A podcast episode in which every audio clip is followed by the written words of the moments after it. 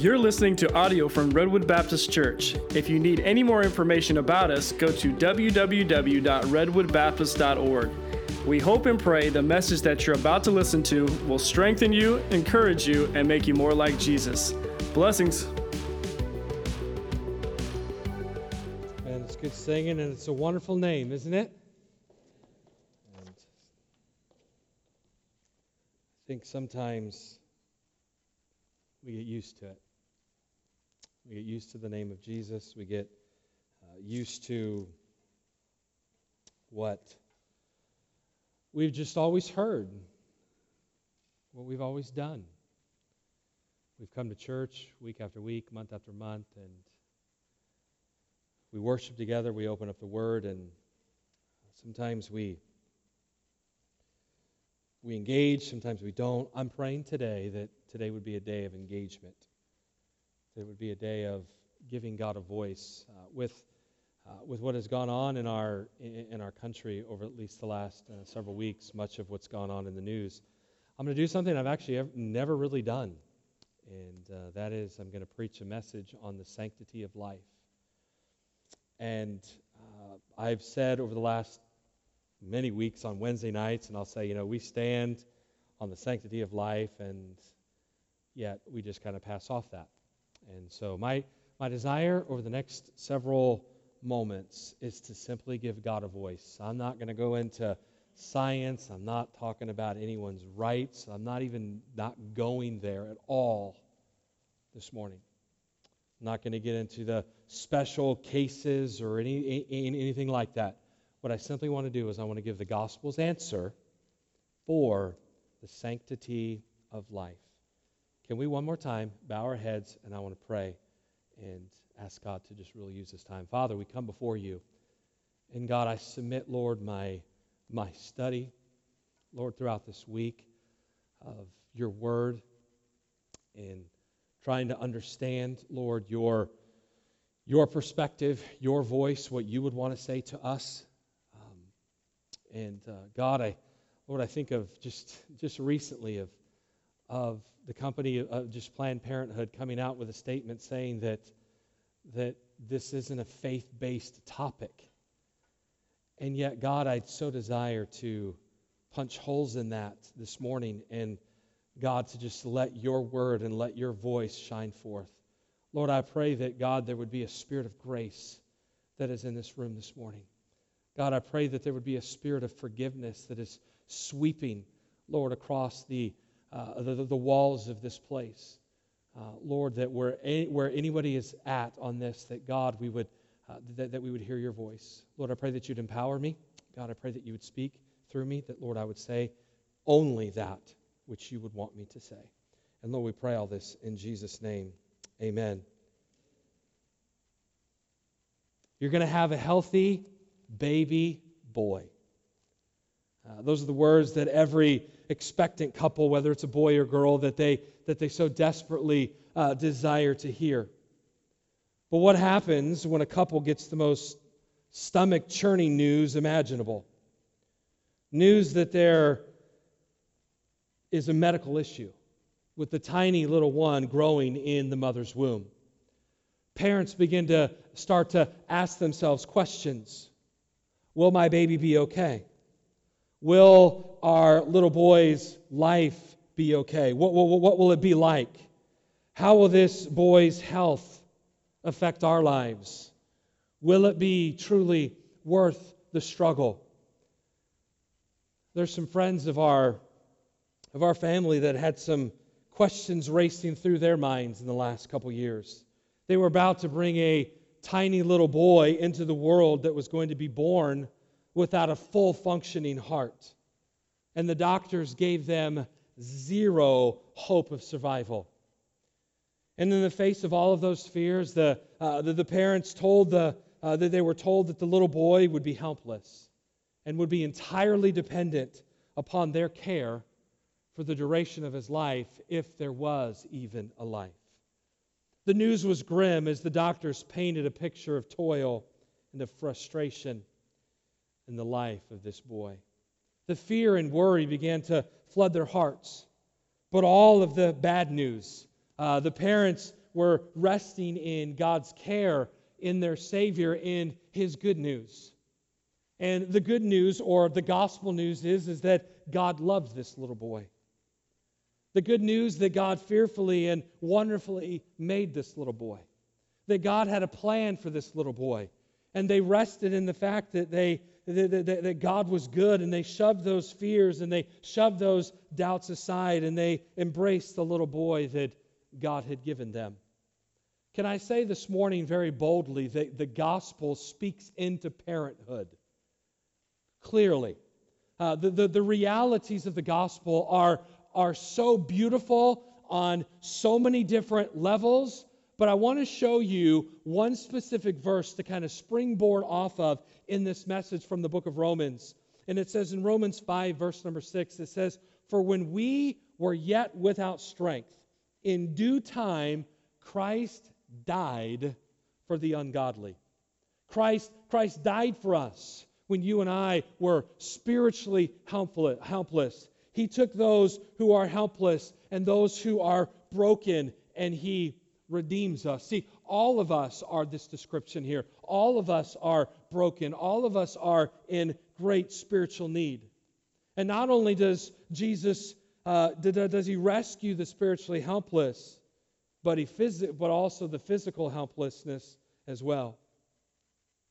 While the gospel reveals a Savior who lays down his life for those who ran from him, First Peter tells you that those that were uh, prior to us trusting Christ as our Savior, we were like the ones on the outside of the ark beating in, let me in, let me in. As we were running from God, the gospel tells us that, that, that Jesus, that, that He ran to us, He lays down His life for us.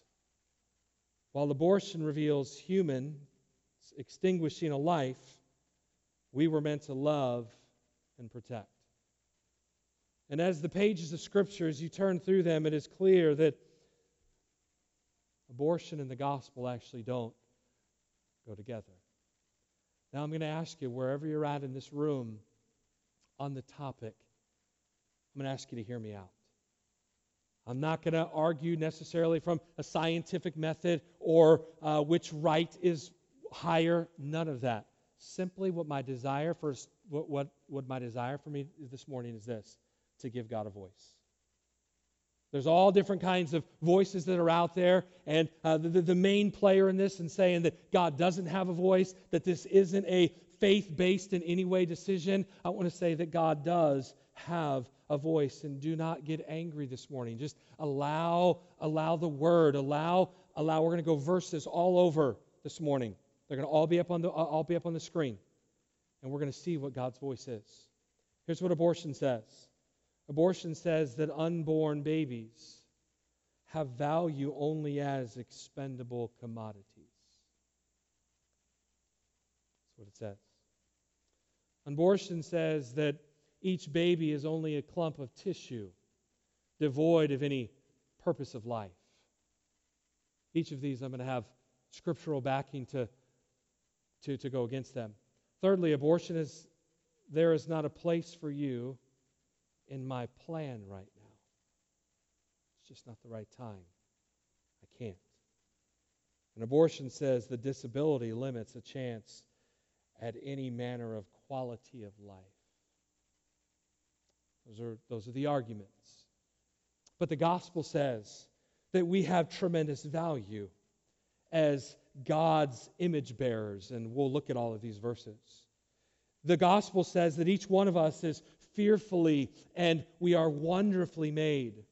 The gospel says that we have lovingly received the spirit of adoption, whereby we cry, Abba, Father, or where we cry, Daddy, Daddy. God's, the gospel says that God's glory and grace shine in, and especially in those with physical limitations and weaknesses. So can I that was kind of the overview. Now let me dive in on these. And so when you when you hear that the abortion says that unborn babies have only value in, um, in, in as expendable commodities, let me answer that. Number one, we have tremendous value as God's image bearers. We have tremendous value as God's image bearers. Genesis chapter 1 verse 26, and God said, "Let us make man in our image, after our likeness, and let them have dominion over the fish of the sea and over the fowls of the air, and over the cattle and over the earth and over every creeping thing that creepeth upon the earth." Created in our in God's image and to have dominion on the earth. Verse 27. So, God created man in his own image in the image of God created him, he him, male and female created he them. And so this sets, listen to me, this sets humanity apart from the rest of creation.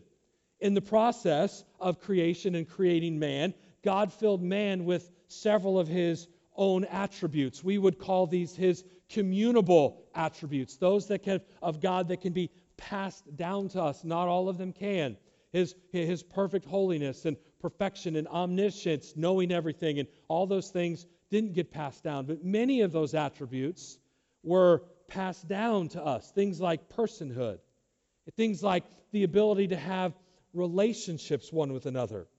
Like God, we all have the capacity to love, we have the capacity to hate, we have the capacity to understand and to think and to act and to choose and to feel. The point is is that God initiates conception and after God does that, we're not just the product of some biological sequence or a collection of cells.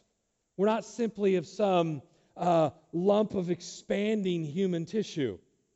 Our skin, our bones, our muscles, they do not make up the sum of our existence.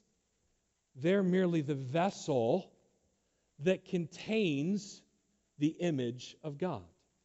Everything that we need for thinking, everything that we need for, for acting and feeling and knowing and trusting and hoping, everything that's fundamental to being a person is there, present in the womb. And the end result of this being an image bearer of God is that each person has an innate value in creation. That is God, that's why God's word early on in, in, in the New Te- in Old Testament condemned murderers and the advocate to uh, the strictest type of punishment for their crime.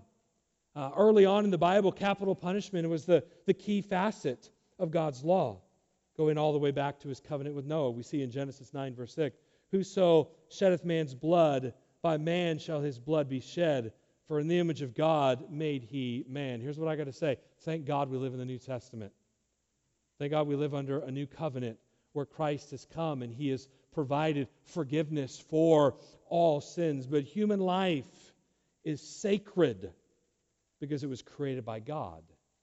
And not only was it created by God, but it was created by God and mankind in his own image. We're image bearers. Let me address, secondly, so the abortion says that it's only just a clump of tissue, devoid of any purpose. But the gospel says each one of us is fearfully and wonderfully made. Uh, Psalm 30, 139 says, I will praise thee, for I am fearfully and wonderfully made. Marvelous are thy works, at, thy, at my soul knoweth right well. To begin with, God's word is clear that conception, that it's never an accident. God personally uh, creates uh, every single life. In Psalm 127, verse 3, it says, Lo, listen to this verse, Lo, children are an heritage of the Lord, and the fruit of the womb is his reward.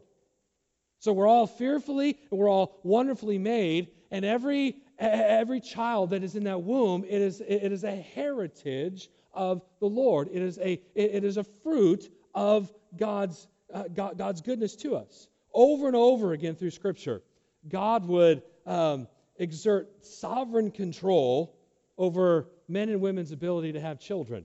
If you were to go back all the way uh, into the book of Genesis, you would read about a man and woman by the name of Abraham and Sarah. And uh, they, were, they were up in years. Okay, I don't want to call them old, okay? But they were up in years. All right, Sarah was up in years. Abraham was 100 years old. We got some that are in their 90s, so we're still, we're still young spring chickens. Amen? Al, we love you, buddy. Okay? So, um, but you don't have children at that age.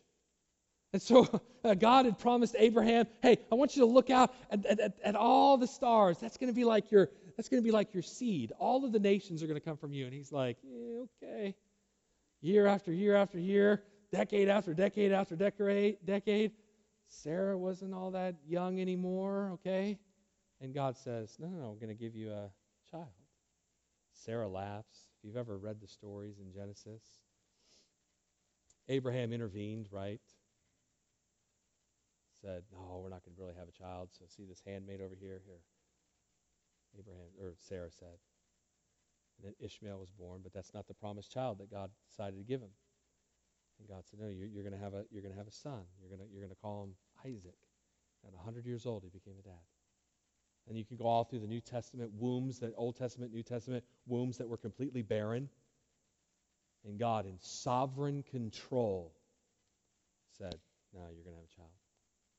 We're fearfully, wonderfully made, and we're does so because it's the heritage of the Lord." In the midst of Paul's powerful sermon in Athens, to all of the philosophers, to all of the rule makers of the day, to all of the to all of the thinkers of the day, to all of the well, hey, this is why it's a good reason. No, this is why it's a bad reason. To the philosophers of the day, the apostle proclaims God's creative power and control. He says in Acts 17 in this message in Athens, God that made the world and all the things therein. Whole other message, creation, okay? Seeing that he is Lord of heaven and earth, delivereth not in temples made with ha- dwell, excuse me, not in temples made with hands. So God created everything. And that and God continues to be a creator to this very day. He creates in the womb. Nothing, including man, has come into the world apart from his creative power. John tells us in John 1 all things were made by him, and without him, nothing anything made that was made. So without him. So he created everything. And he's the reason. And so he's preaching there in Athens, and he's telling them that, hey, God created everything. And he goes on to say in verse 25, neither is worshipped with men's hands, as though he needed anything, seeing he giveth to all life and breath and all things, and hath made of one blood all nations of men, for to dwell in all the face of the earth, and hath determined the times before appointed and the bounds of their habitations, that they should seek the Lord, if happily they might feel after him and find him, that he is not far from every one of us. For in him we live and move and have our, what's the word? Being. As certain also in your own poets have said, we were all his offspring. So you and I were fearfully and were wonderfully made weren't just a clump of tissue, devoid of any kind of purpose. We're fearfully and we're wonderfully made. Also, there's the argument that there's no place for you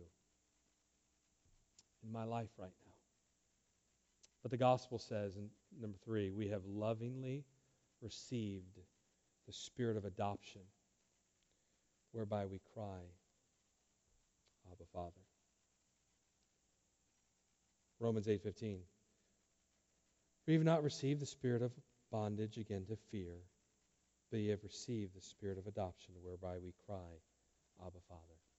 Daddy.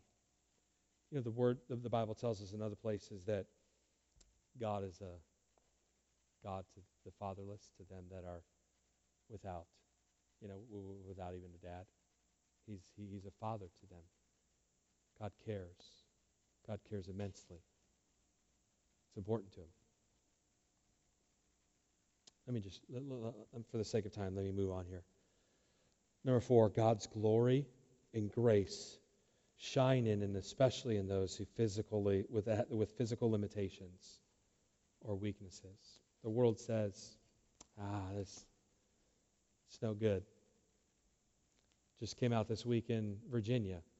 The governor says that now we will, what we're proposing is, is that we will allow the birth to take place. We will keep the baby alive while we allow the parents to determine if they want it or not. I'm thankful that God wants us. Amen. Thankful. Well, it's got some deformities now. We don't want it. No, it doesn't. listen, that's, that's, that's where we're headed. But I'm trying to teach us from Scripture that it's literally at the conception. It's literally God's image bearing out right then at that moment. 2 Corinthians 12 9, and he said unto me, My grace is sufficient for thee, for my strength is made perfect in weakness. Most gladly, therefore, will I rather glory in my infirmities, that the power of Christ may rest upon me. God is attracted to weaknesses. God is attracted to, to, to, to, to, the, to the oddities, maybe, that we would um, say that are of no good. There are no biological accidents. That includes deformities and it also includes disabilities. In Exodus chapter 4, the Lord is speaking to Moses, and it says, And the Lord said unto him, Who hath made man's mouth? Now listen, that is key because if you understand, what God said was God told Moses, I want to use you to bring all of my people out of Egypt. They were under the bondage of Pharaoh and they'd been there for hundreds of years and it's saying it's now time i'm going to i'm going to lead you i'm going to use you to lead the people out of egypt and moses' response was I, I, I, I, I, I, I, I, I, that's not exactly what it said but that's basically what he was saying i can't i stutter and i'm not trying to make fun of anyone that's stuttering that's what he would have said he's like hey i can't speak I'm not a, I'm not a good communicator. And so the Lord says to him, Who hath made man's mouth? Listen, this, this is how I created you, Moses. And who hath made the dumb or the deaf or seen or blind? Have not I the Lord? That's a rhetorical question. He's saying, That's how I created. There's no, there's no deformity the way that we the, the way that we defined it. Every aspect of our being, even those that we might consider a flaw or a defect, has been ordained by the Lord according to his purpose. Every creation is an act of God. Throughout Scripture, we see that God has made special provisions for the weak and for the poor and for the helpless. Over and over again with his people, he would call them to look after those that were that, that had some of these um, problems. It says in Psalm 82, speaking to his people, defend the poor and fatherless, do justice to the afflicted and needy, deliver the poor and needy, rid them out of the hand of the wicked. Is there anyone more weak, more helpless, or more defenseless than an unborn child? No. And you and I were to fight for them. Abortion is an assault on the image, the character, and the grace, and the gospel, and the glory of God. For the Christian to see that anything less than that is to literally reject the biblical view of, of God's gospel, of, of his voice, and of his glory. John chapter 9 shows us how even God himself, in the form of, uh, of Jesus Christ, the person of Christ, how he viewed human life. As he walked along with his disciples in verse number 1 of John 9, and as Jesus passed by, he saw a man which was blind from his birth. And his disciples asked him, saying, I mean, this is really human of us. I, am not bashing on him. Master, who sinned? Did this man sin or his parents that he was born blind? Verse 3 Jesus answered, Neither hath this man sinned nor his parents, but that the works of God should be made manifest in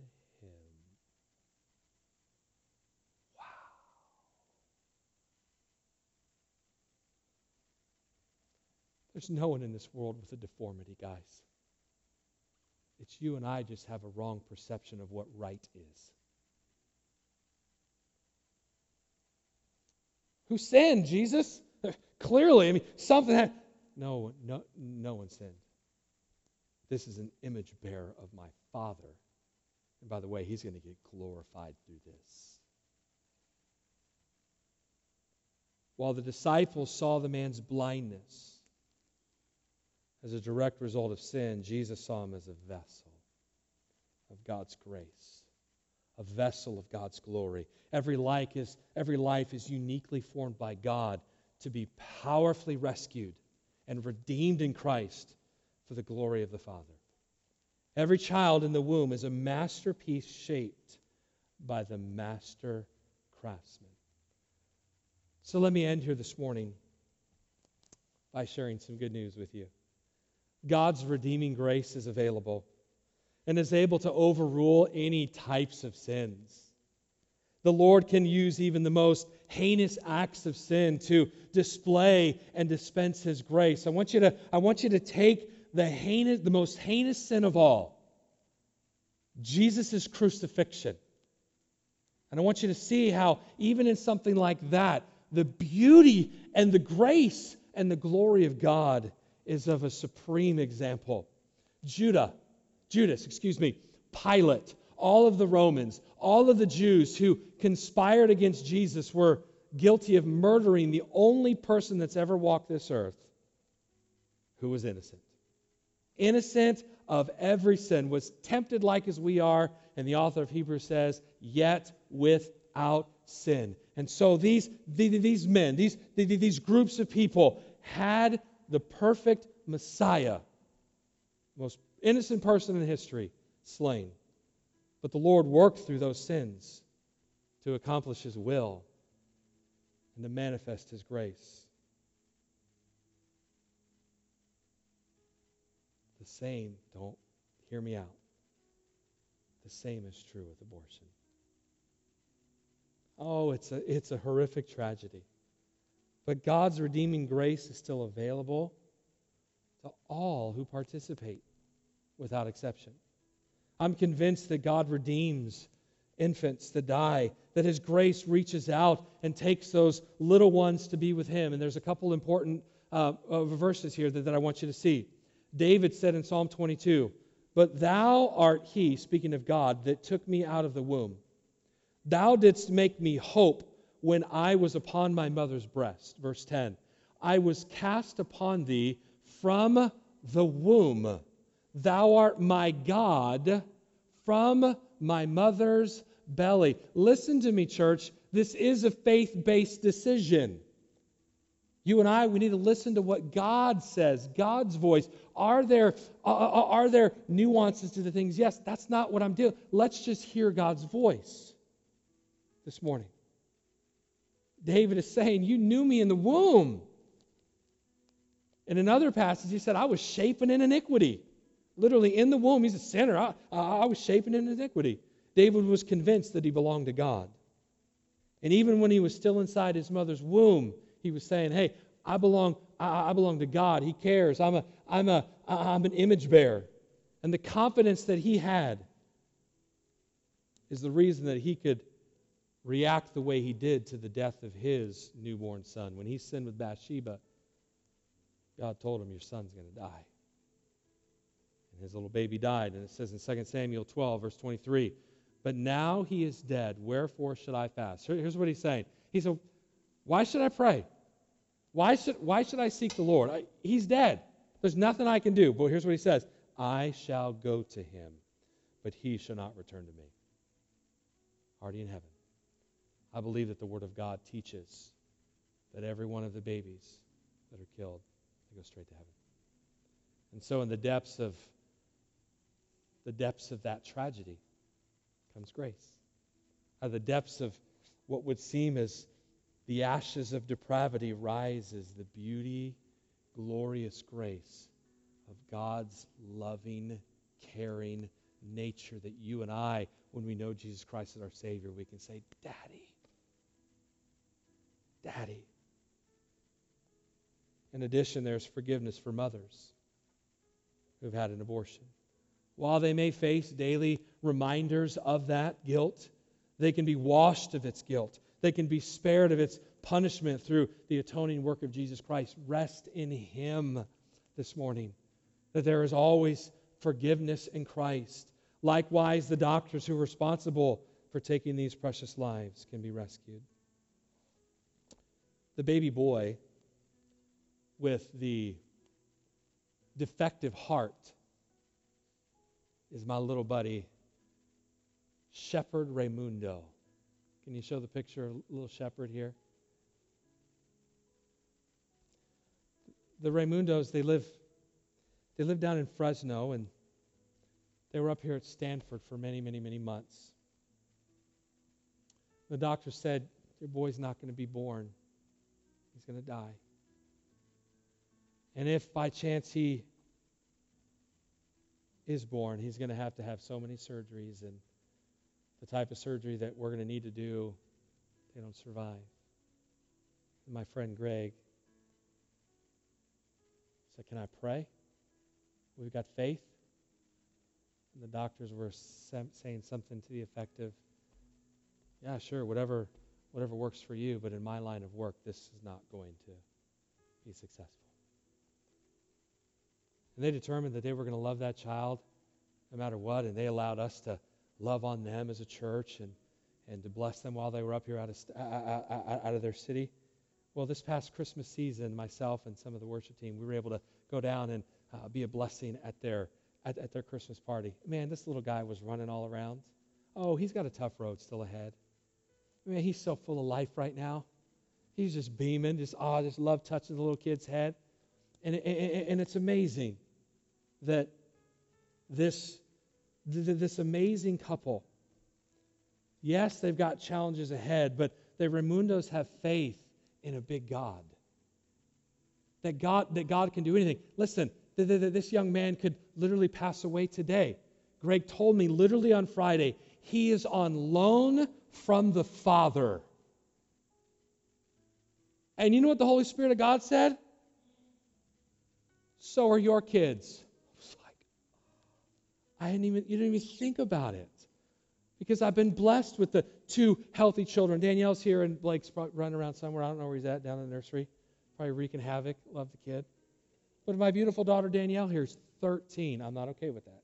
Sorry to embarrass you, honey. And they're healthy, and sometimes you just think, oh, everything is good. No, no, no. They're on loan from the Father. Everyone's beautifully and wonderfully made. That baby, even in a womb, is on loan from the Father.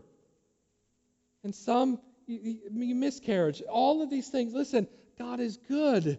And God, you know what God's done? God has crushed the professional opinions. And sometimes they do pass away. Sometimes they're born. Sometimes they're stillbirths. Sometimes there's all of that. But listen, God in His care and God in His grace and God in His goodness, I believe every one of those children, whoop, straight to heaven. And we'll see Him again. Human life is the physical handiwork of God created in God's image to glorify himself. Every man or woman that is formed in the hands of the, of the faithful Father has value, has purpose, and grace. Never determine the value, never determine the quality or the sanctity of life on the basis of socioeconomic background, of family structure, of ethnicity, or of any sort of disability. View human life this morning through the lens of the redeeming grace of the gospel, that the work of God might be displayed in every single life, whether just a few weeks in the womb to death at birth to a tragic accident young in life to of a full old age like our friend Al. Called you old, sorry, my friend. But the gospel's answer to the sanctity of life is that every child matters. Head bowed, eye closed. Oh, I pray for you this morning. Every head bowed, every eye closed, please.